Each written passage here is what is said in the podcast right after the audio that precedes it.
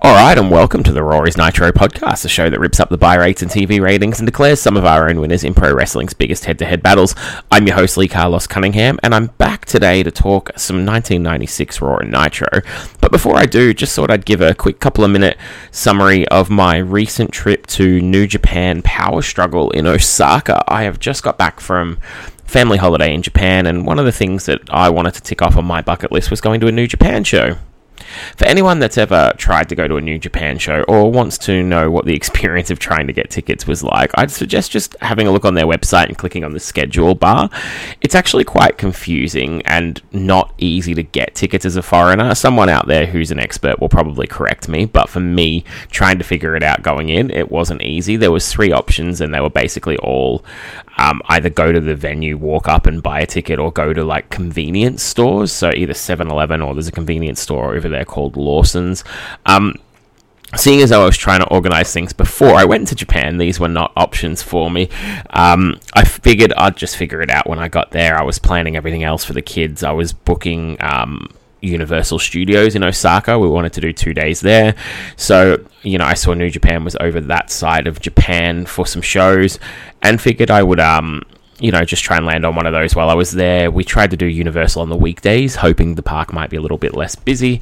Um, that left me the weekend free to attend a show, and I picked the November 5th, I think it was, the Saturday, the 4th maybe, um, show to, off the schedule to go to that. Now, the schedule is just listed as event you know what it's called, attendance, blah blah blah. And if you don't know New Japan so well, there wasn't really much difference between what appeared to be televised and non-televised events, or this one being what I, th- I think was a pretty one of their bigger shows um, slash pay per views. So I lucked out that that was the day I had free because I wouldn't have known the difference. Again, amateur Japanese wrestling fan, I'm sure people are going to laugh at me and go, oh, "It's obvious what's what," but I didn't know. I um casual at best when it comes to Japanese wrestling, but it's something that I've always wanted to do was was to go to a show. So I lucked out, went to New Japan Power Struggle um, in the Osaka Prefectorial Gym, I think it was called.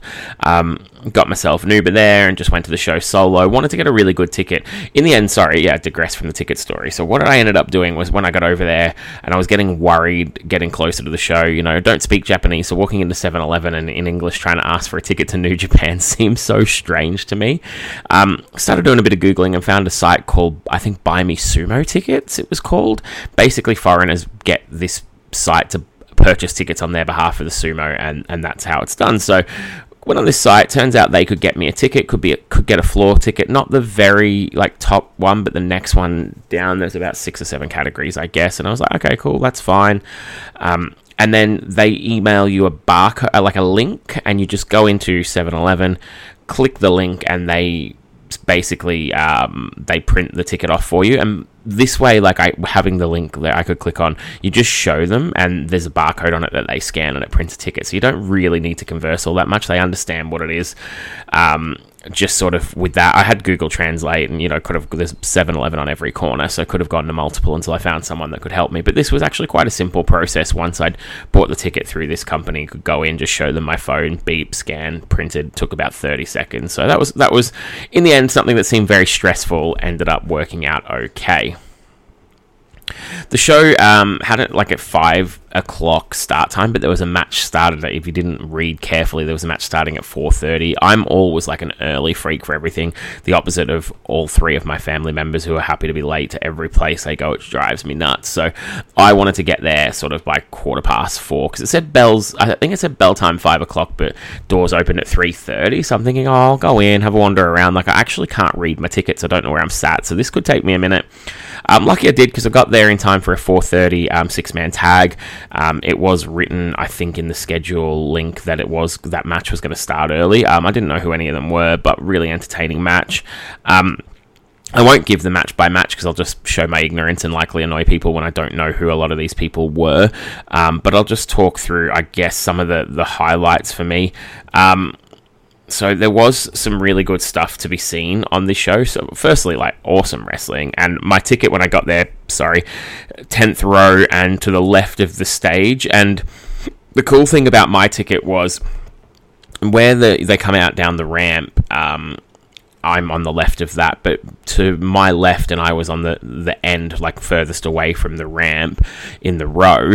Um, there was a little exit where the wrestlers would go after the match. Not all of them. Everyone that lost, some of the baby faces exited up the ramp. I'm guessing for TV shots, but the majority of the wrestlers exited right by me, so I was able to get some photos from sort of a foot or two away, um, and even better, which I'll get to in just a moment. So yeah, some really good matches. I think I'll start with, I guess, um, I think I think the sixth match of the night was David Finlay versus Tanga Loa. Um, this was a really good match. David Finlay had some really good heat. Uh, first time I've seen either of these t- two guys wrestle, even though I've heard both names before.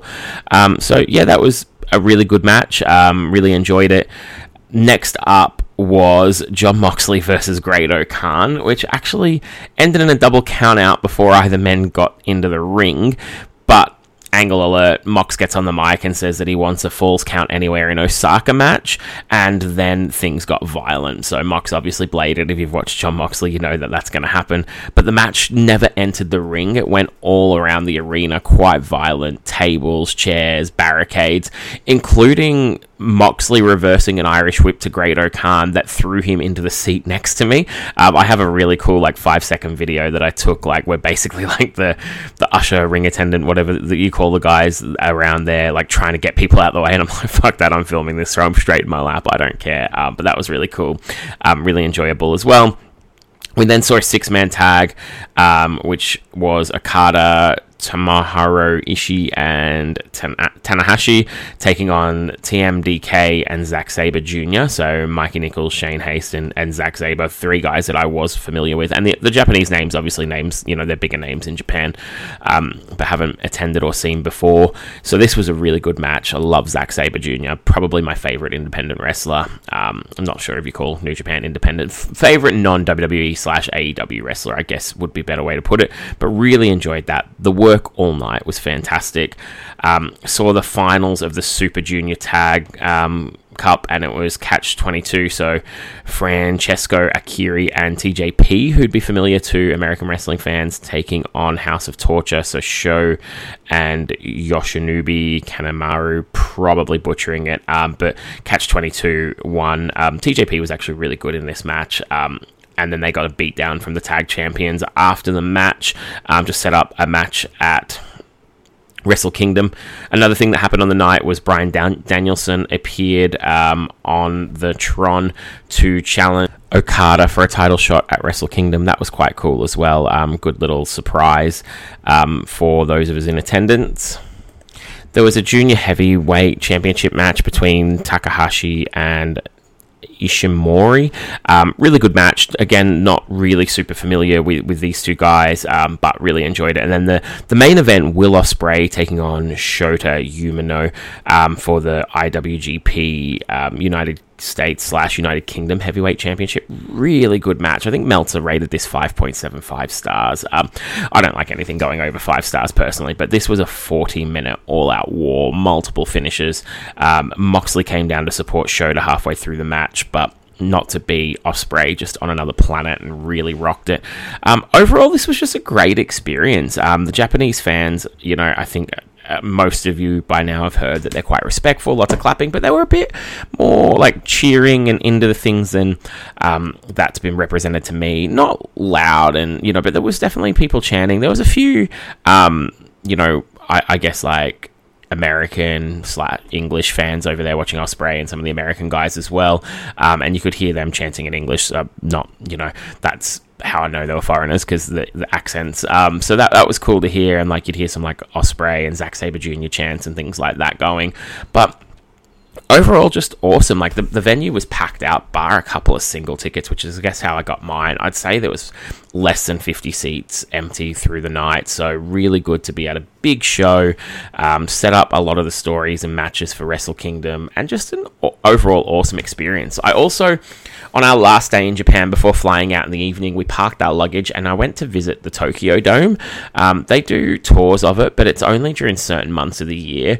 I obviously the dream would have been to attend a show at the Tokyo Dome and, and tick both off in the one go, but that was not to be. I did get to go and buy a Tokyo Giants jersey and have a walk around, and there was a bit of a fun fair on. So my wife and eldest daughter went on this massive roller coaster, um, and I went on some of the other rides um, with my youngest daughter and then a few as the family. But nice to stand outside the Tokyo Dome, go and see it, and be there. So a couple of really sort of wrestling related bucket list items ticked off my list on my trip to Japan. I won't bore you with the details of the rest of the trip, but just thought those two tidbits and you know a quick recap of, of the New Japan show that I went to would be interesting. And now we will head over and watch Monday Night Raw, October 28th, 1996.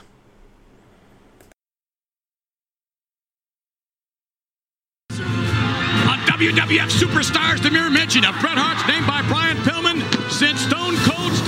Austin into a blind rage. Imagine this is what Stone Cold did to his alleged best friend, Brian Pillman. Yeah, that's right. And if this is how Austin treats his friends, imagine what he'll do to Bret Hart at Survivor Series. And there's Bret, yes, the hitman joining us live from his living room in Calgary, Alberta, Canada. And also live from the WWF studios in Stamford, Connecticut, Stone Cold Steve Austin. And when he talks, everybody listens. And ladies and gentlemen, in action, the World Wrestling Federation champion Shawn Michaels taking on his old nemesis, the British Bulldog. All that and more tonight on Monday Night Raw. Good little opening recap there by Vince and Jerry Lawler, and they show us footage of the Pillmanizing, which I'm sure everyone has heard of. Um, and we obviously hear Bret and Austin are going to be joining us live via satellite. Um, funny little thing, like you heard just as they were going out from that clip there before coming back to the, the luscious sounds of my beautiful voice. Um, same theme three and a half years in, and that's just very un WWE like. So definitely when they talk about the product getting stale, you can see there that this was a period of time where they just weren't as cutting edge and moving forward. And you know, some people say these days it's too cutting edge and too often things are changing and they like a bit of nostalgia. But that Raw theme, I don't really think too many people pine over. So the fact that it lasted at this point at least three and a half years is, is funny to me. We start off with the hottest of hot openers, the real Double J, Jesse James taking on Salvatore Sincere. What is this shit? Um, we see pics of the Road Dog, um, Jesse James in the army, and Salvatore Sincere, sorry, backs him into the corner and kisses his cheeks before poking him in the eye.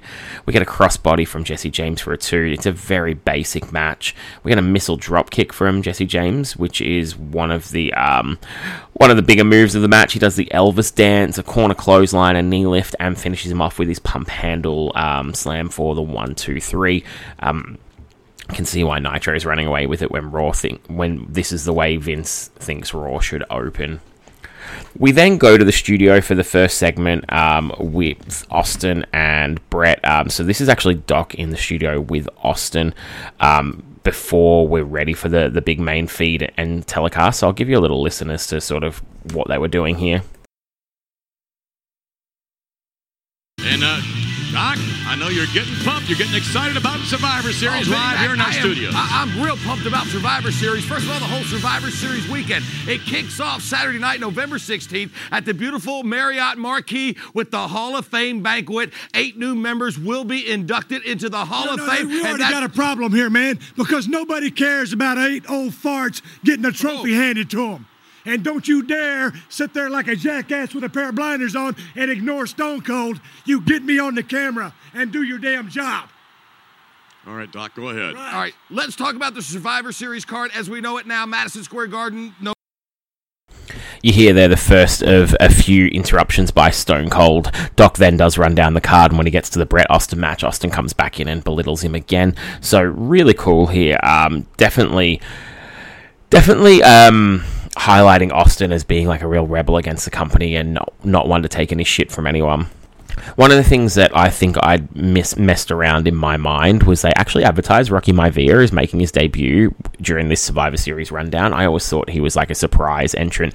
I think Jimmy Snuka ends up being a surprise entrant. I want to say the Widowmaker ends up leaving that team. I could be wrong on that. My memories that's strictly from memory, and I haven't watched the show yet. I don't read anything about the shows before watching them. As if you've been a day one listener, you'll know I go in with these as fresh as I can with just whatever's in my mind from having watched any of them previously. Um, don't read any reviews. Don't want to know what anyone else thinks about it. Just want to watch the two shows and pick which one was most enjoyable for me. Um, sorry for that mid section, you know, mid segment sort of episode, whatever it is, 200 explanation of the show you've listened to a million times. A um, little bit, yeah. Let's move right along. We go to our next match, which is Crush taking on Aldo Montoya. What is going on? Who is putting these matches on today? During the entrances, Marc Mero is on the phone, pissed off with Mr. Perfect for costing him the Intercontinental title. These little phone interruptions always just make the matches seem even less significant than they already feel. Um, in the ring, we get a clothesline from Crush and a tilt-a-whirl backbreaker. JR joins the commentary. Um, he's pissed off that he's um, he says he's here for a preliminary match, so he's not happy that he's not sort of running the show or main eventing. He tells us that Faarooq has enlisted Clarence Mason as his new manager, so I guess Sunny is no more. Says there's big changes coming for Faarooq. Can't wait for that. Actually, the Gladiator gimmick, while it produced a memorable action figure that I've got on display, it was a shit gimmick. Um, we get an Aldo drop kick and a clothesline. JR asks if the mask on his head is a jock strap. Um, asked Vince if it was his idea. We get the heart punch from Crush. Um, and then JR says it wouldn't hurt Vince McMahon because he doesn't have a heart, and that's definitely the line of the night for me. Um, so, really good one there. Um, that picks up the one, two, three for Crush, obviously. Crush then attacks a security guard for protecting a fan who was holding up a jailbird sign. So um, I don't think this like deranged Crush gimmick is going to get all that over, but time will tell. We go to some shilling of the karate fighters. It's Mr. Perfect battling Phineas Godwin in round one of the tournament. This was pretty funny.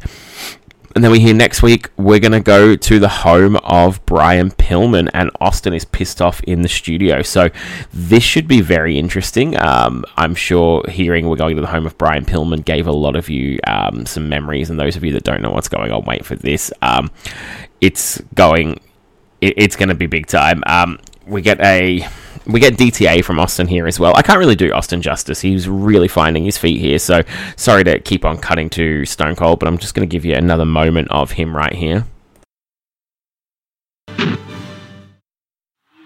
Welcome back, everyone. Yes, next week via satellite, just as we have Bret Hart live from Calgary. Next week, ladies and gentlemen, joining us, the uh, injured Brian Pillman live from his home in Cincinnati, Ohio. Whoa, whoa, However, whoa, whoa, whoa, whoa. Joining us now. Live from his home. What do you mean you're going to go live from his home? You go to Bret's house, you go to Brian's house. Well, why didn't you go to Victoria, Texas and come to my house? Well, Mr. Austin, you are No, shut here. up. If anybody's going to Brian's house next week, well, you can damn well bet that Stone Cold Steve Austin's going to be there because if you're going to have a little party with some crippled freak, you can bet I'll be there, and that's the bottom Don't you, line. don't you think you've done enough to Brian Pillman? What do you mean done enough? What do you mean done right, enough? Let's, let's let's take you back. All right, let's show you the footage that happened. WWF superstars just yesterday. Here we go. Now let's listen up. Freak. You called him a The crippled freak. whole damn world's gonna find out. I will do exactly what I say. I am gonna whip his ass. See, here's the problem. Here's the problem. It's my There you have interview. it. Yeah. Listen, Austin versus the best there was. This the is the best there mistake. And the there I can't believe that. Look at this. and the light bulb went off in my head, and Brian Pillman took my interview time and tried to turn it into the Hitman's interview time, Right. and that just ain't gonna work with Stone Cold. This man is crippled. Look at Wham! look what you did. You took his very cane and That's you struck right. that ankle, and then look what you did when you brought a chair into I- the ring. That's Look. right. If I'd had a little more time with that cane, And who knows what I would have done with it. And then, as they were taking Brian Pillman out in the emergency vehicle, you stopped the progress of the emergency vehicle with that car. You wouldn't let him go. You wouldn't let him take him to the hospital. Well, that's that's because if they're going to take him anywhere, they should have carried his ass to the cemetery. Because if he comes back, that's where he's going to go.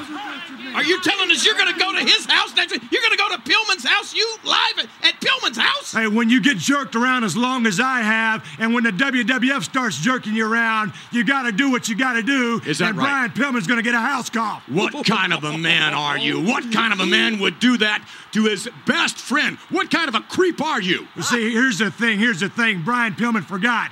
DTA, brother. Don't trust anybody. Right. You thought I was your friend. You were the biggest puppet in the world, and I had the strings, and there you were. He was a With the- man. That's right. He's still a crippled man, and he's got that stupid, raspy voice with 33 third operation. Who really gives a rat's ass about all that? It's Stone Cold's time. Shut up. I enjoyed splicing that one in. I could actually listen to Austin go for so long. Um, second time watching that after obviously watching its review, but really, really enjoyable. Um, so, so good. We have a commercial. We come back and it's Bret and Austin. Um, there's audio issues with Bret, so it's not as captivating as what it could have been. We go back to the arena and Sunny joins the commentary team for Billy Gunn versus Freddie Joe Floyd. Freddie Joe Floyd with a drop kick and an arm drag. Um, Billy Gunn clotheslines him out of the ring, but comes out and argues, and the refs escort him out. Freddie Joe with a back elbow, and then a nice leg lariat for a two before Billy Gunn hits a stun gun and a top rope leg drop for the one, two, three. Bret Hart and Austin back on. Um, it's a good segment here, some good back and forth. Um, they cut Bret off at the end. Um, they really did him dirty because they allow Austin to keep talking. Um, he throws a cameraman into a ladder and smashes up a TV in the studio, so really running wild here. We then go to our main event. Um, Clarence, Clarence Mason and Owen Hart come out supporting the British Bulldog, who's going to take on Shawn Michaels for the WWF title. Owen Hart joins the commentary team.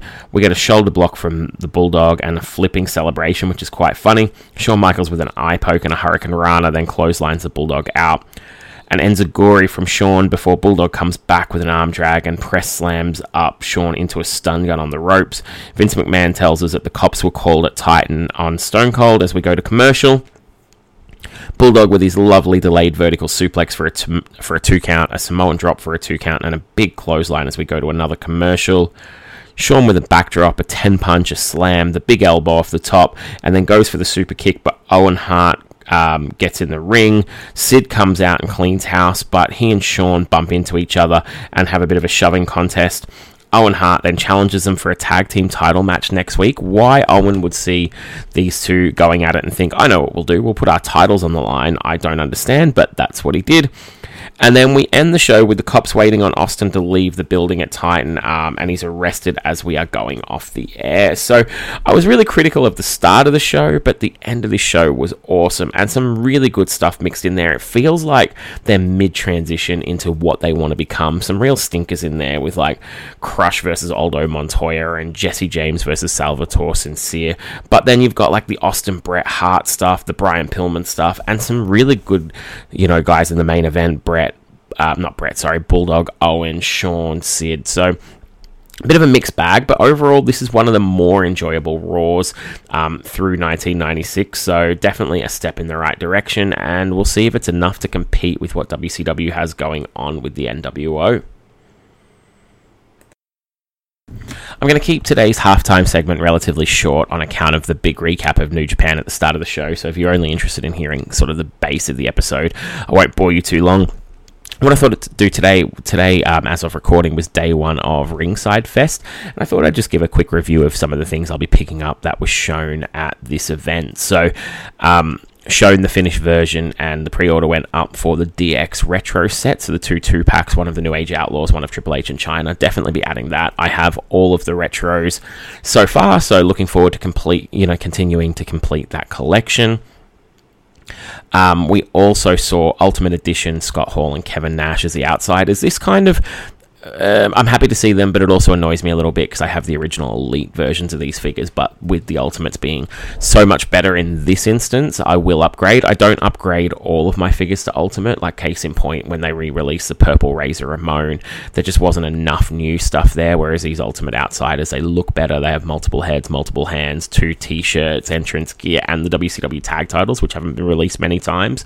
So I'll be grabbing them from the show. They showed the Eric Bischoff Ultimate with the Nitro ring. Bittersweet since the Nitro entrance didn't get released, but I will get that anyway. I have a Nitro entrance that I purchased off a, like a stage creator here in Brisbane. Um, if you check out Rory's Nitro on Instagram, you'll see photos of that coming up very soon. I set it up yesterday to take some pics with. Um, what else was shown today? Oh yeah, so the other thing that was of interest to me was the SummerSlam wave coming up. So it was Kane, Undertaker, Lex Luger, and X Pac with a Build-A-Figure referee John Cone. So definitely need a referee for my figure photography. I plan on trying to get a hold of two of these referees, perhaps one to pop like an Earl Hebner, old Jack's head onto. So I've got an Earl Hebner for my Attitude Era, as well as having like John Cone. I think makes for a really good sort of like you know, base referee for a lot of pictures as well. You need more than one ref. Um, but yeah, looking forward to getting that set. The Kane, I think, is from sort of 2000 and somewhere between 2003 and 2006. Um, the barbed wire a unmasked pants only sort of attire. Um, cool Kane, don't really need it, but like it's you know sort of in my wheelhouse. I'll grab it. The Undertaker is from his match with Brock because it's got the laughing head where he sat up. Definitely don't need that, so I will get it for the parts and move it on. But the Lex Luger from SummerSlam '93 and the X Pac from SummerSlam '98 are definitely in my collection wheelhouse. So with these builder figures, there was you know there are some of them. Um, can't remember what set it was from recently, but there was a build of Virgil, and all four guys were modern wrestlers, and I didn't want any of them, so I ended up getting the, the build a Virgil off eBay. Thankfully, I didn't have to buy the other four figures, but when these BAF sets come out and there's at least two to three figures that I want in them, I consider that a big win because it makes buying them a lot more justifiable. Anyway, quick review of what I'm going to be getting from Ringside Fest Day 1, Day 2 tomorrow. I'm hoping some more stuff is going to be shown, including a few more first time sort of guys, but time will tell, and I might recap that on the next episode if it's not too far away. Alright, cool. Let's head over to. WCW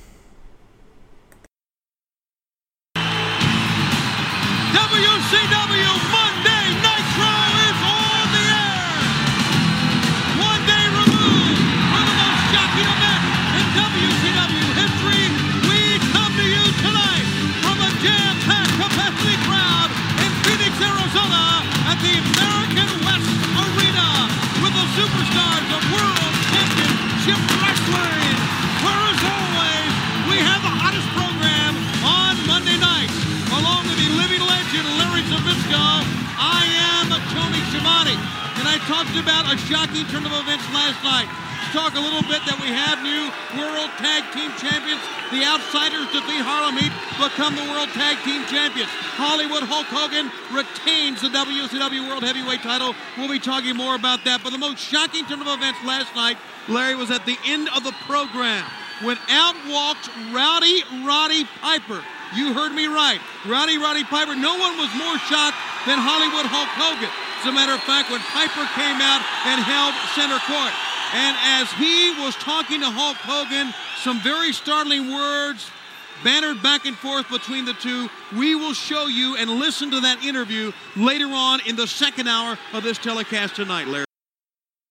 You hear there, we're going to see more of the Piper Hogan segment. They're definitely milking that one for all it's worth. And just a funny note here as Tony and Larry chatters into the show um, Larry Zbyszko is wearing a blazer over a Superman t shirt, which I found quite amusing. This show gets started with Juventud Guerrera taking on Steve Regal for the TV title, um, and we see Sting in the rafters during the entrances. First time we've seen him in the crow gear here, so mark that down on your calendars. We get some good chain wrestling for about two seconds before the NWO picketers come out and take the attention away from the ring. And we hear Syxx in the crowd, so I'll splice a little bit um, of him in here. Arizona! So just take over the broadcast. and the millions of people around the world watching, welcome to NWO Nitro! This is not NWO Nitro. I'm gonna punch him in the mouth. It's taking over, baby. We got the world title. We got the U.S. title. And when I'm finished, we're gonna have the cruiserweight title. It's the hottest thing going today. And Stinger, I know you're watching. Make the right choice, pal. Don't listen to anybody else. NWO for life. You hear there, Syxx refers to it as NWO Nitro and implores Sting to join the NWO. Regal looks pissed off in the ring. Um, Juvi with a Hurricanrana, a dropkick, a slam, but misses a 450, and this allows Regal to lock on the Regal stretch and pick up the submission victory. Shivani goes to interview Regal, um, who didn't look like he was interested whatsoever, and he just left. I, am not sure if um, that was part of being pissed off or if he just didn't get the memo that he was to be interviewed. But yeah, he just sort of wandered off, and we go to an ad. So that was a bit of a weird one. We come back and it's DDP taking on Mike Enos. DDP starts off with a slap before Enos hits a cactus clothesline. DDP with a sit out powerbomb picks up a two and a top rope clothesline. A belly to belly gets a two for Enos and then a leg drop before we see Hall and Nash in the crowd. We get a stun gun and a power slam from DDP for a two before he locks in the diamond cutter for the one, two, three with the outsiders cheering from the crowd. So that will, for long time viewers, again, probably get some spidey senses going for what's coming up in the future here. We then go to Jim Powers with Teddy Long taking on Dean Malenko. We see AC Green in an NWO shirt um, in the crowd. He's currently with the Phoenix Suns, so we're in Arizona here. Um, we have some chain wrestling. We get uh, Powers a hip toss in the slam, and we see um, Psychosis on the ramp watching. Um, Dean Malenko with a knee lift, Powers with an atomic drop. We get a clothesline for a two for Powers and a power slam. Nick Patrick is hurt again, and Dean Malenko with a roll up, and then Patrick recovers to count the one, two, three. So this is going to continue the little storyline between Teddy Long and him accusing Nick Patrick of being crooked. We go to commercial. We find out on Saturday night it's going to be Benoit versus Jericho, which is definitely worth watching, and the Rock and Roll Express versus the Faces of Fear. We come back and we see still shots of the Four Horsemen versus the Dungeon of Doom at Halloween Havoc, and the first time we sort of get mention of the woman and Kevin Sullivan issue being raised. It's all a little bit um, alluded to and not outright said. I'll sort of splice it in here so you guys can listen for yourself, but yeah, I don't recall this being brought up on Nitro previously battle did not win the war. A brutal attack after their hands were raised. Here comes Conan. Here comes Kevin Sullivan. Here comes Big Bubba. They grab woman, and Kevin Sullivan lays waste to Steve Mongo McMichael with the Halliburton case as well. They all ganged up inside on one Chris Benoit. Still some bad blood from what happened if you go back even to the Great American Bash this past summer. But here's the interesting thing a little verbal exchange between Kevin Sullivan and Woman. There's something a little bit uh, below the surface there between those two. We are not so sure what it is at this time. But one thing is for sure. The horsemen were laid out last night. They got the win, but they didn't win the war. The war continues, and this all happened last night, Larry, when Jeff Jarrett and Ric Flair had accompanied Arn Anderson to the hospital. So these two, meaning Benoit and McMichael, yeah. were there all alone. Left all alone. Sullivan, very deranged man. One thing that will set him off is, of course, not having a victory. He just snapped, and they all, the Dungeon of Doom, attacked only two of the four horsemen that were in there. But something strange is, is going on inside the Dungeon of Doom. No question about it. There is something between Woman and Kevin Sullivan. We are not so sure what it is. Maybe it will come to play in the weeks to come. Of course, you know, we are still unclear on. We then go to Ricky Morton taking on Jeff Jarrett. Jeff Jarrett with a drop toe hold and a strut to begin. Morton comes back with a crossbody for the two count. Jeff Jarrett with a vertical suplex, a slam, and a top rope crossbody that Morton rolls through for a two. A spinning neck breaker by Jarrett and goes for the figure four, but small package by Morton for a two count before Jarrett does lock in the figure four and pick up the win. We see the Giant in the crowd, and we get way too long of a promo on Jeff Jarrett and the Four Horsemen. Tony Schiavone's then with Jarrett, who wants to unite WCW with Ric Flair, um, gets wrapped up on his second attempt to speak, so that was a, a little bit funny. They send him to a commercial.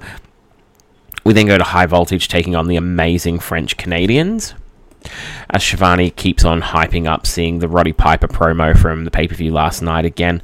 Um, come on, you Mounties, I've got here. I hope they pick up the win here. They sing, but they get jumped. We get the second 60 second countdown for hour two.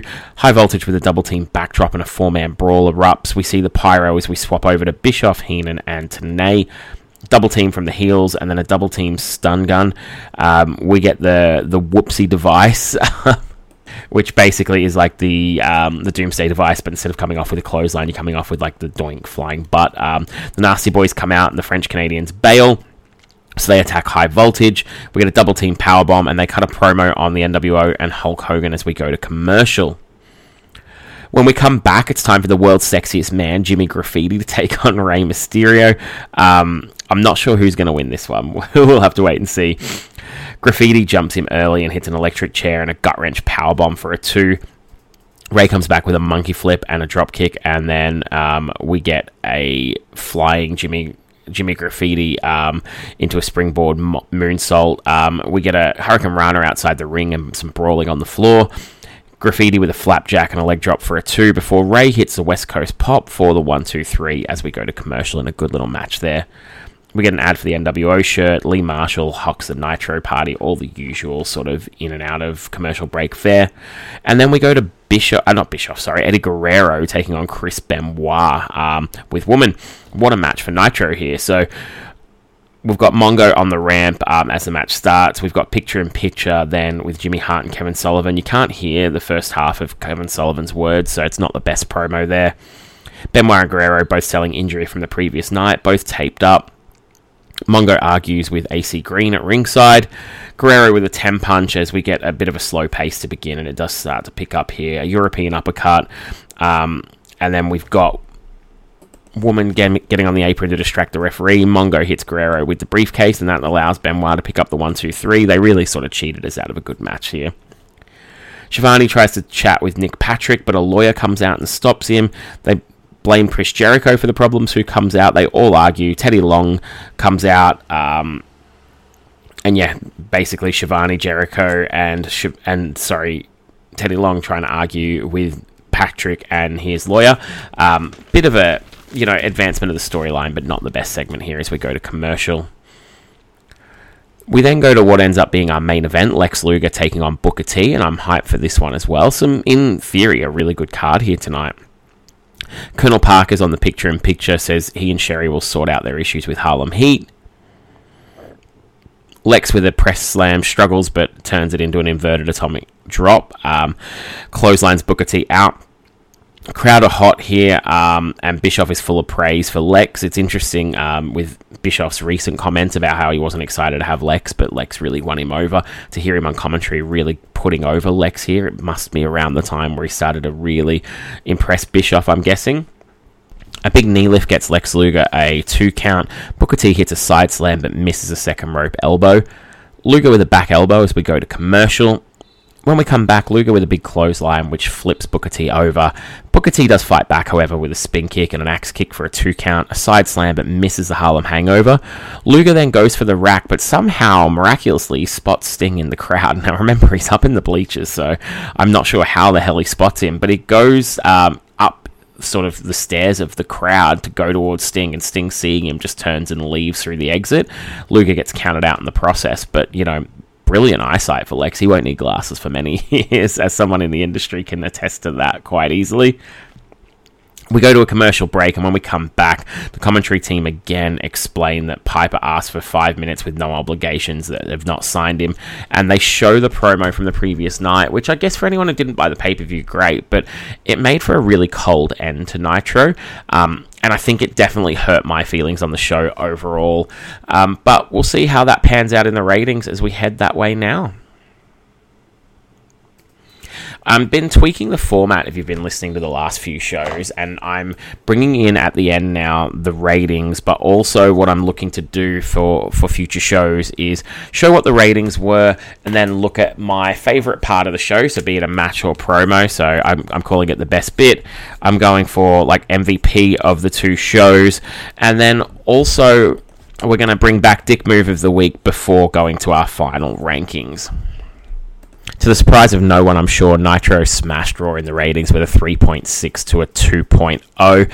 Definitely the NWO angle is the hottest thing in wrestling in late 1996.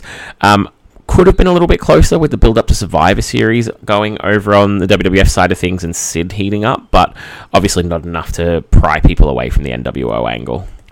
Best bit for me for both shows was Austin's promos. Um, I know they were sp- like sort of all through the show. It wasn't one moment, but Stone Cold in the studio was the best part of either show for me here.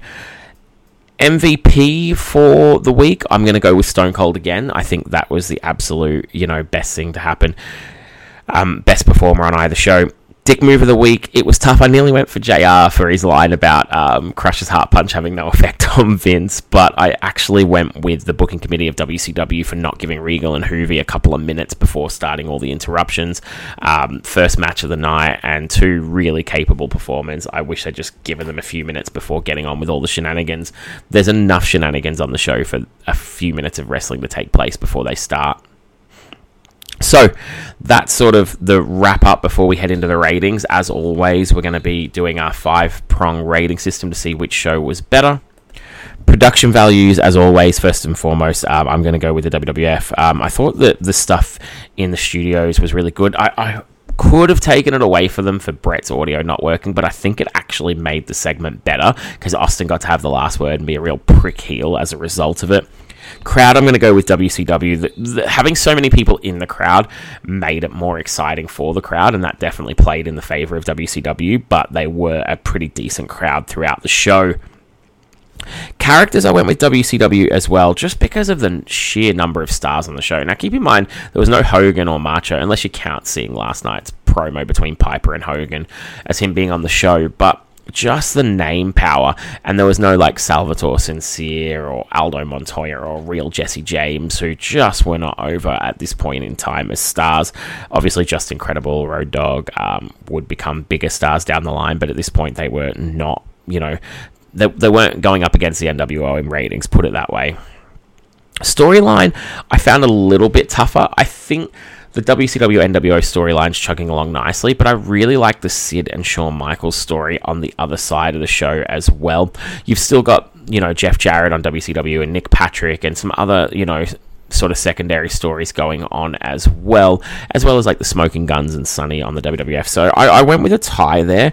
I um I did struggle to separate them.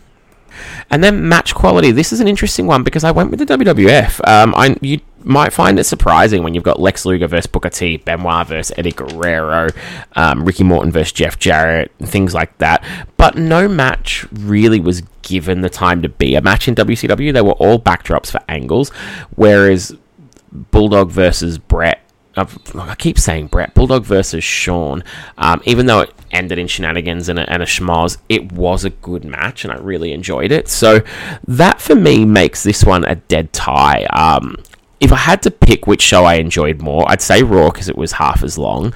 Um, I felt it got to the point, but it also had you know more I, I, guess, wasted dead spots than Nitro as well. So I do feel a tie is a fair result.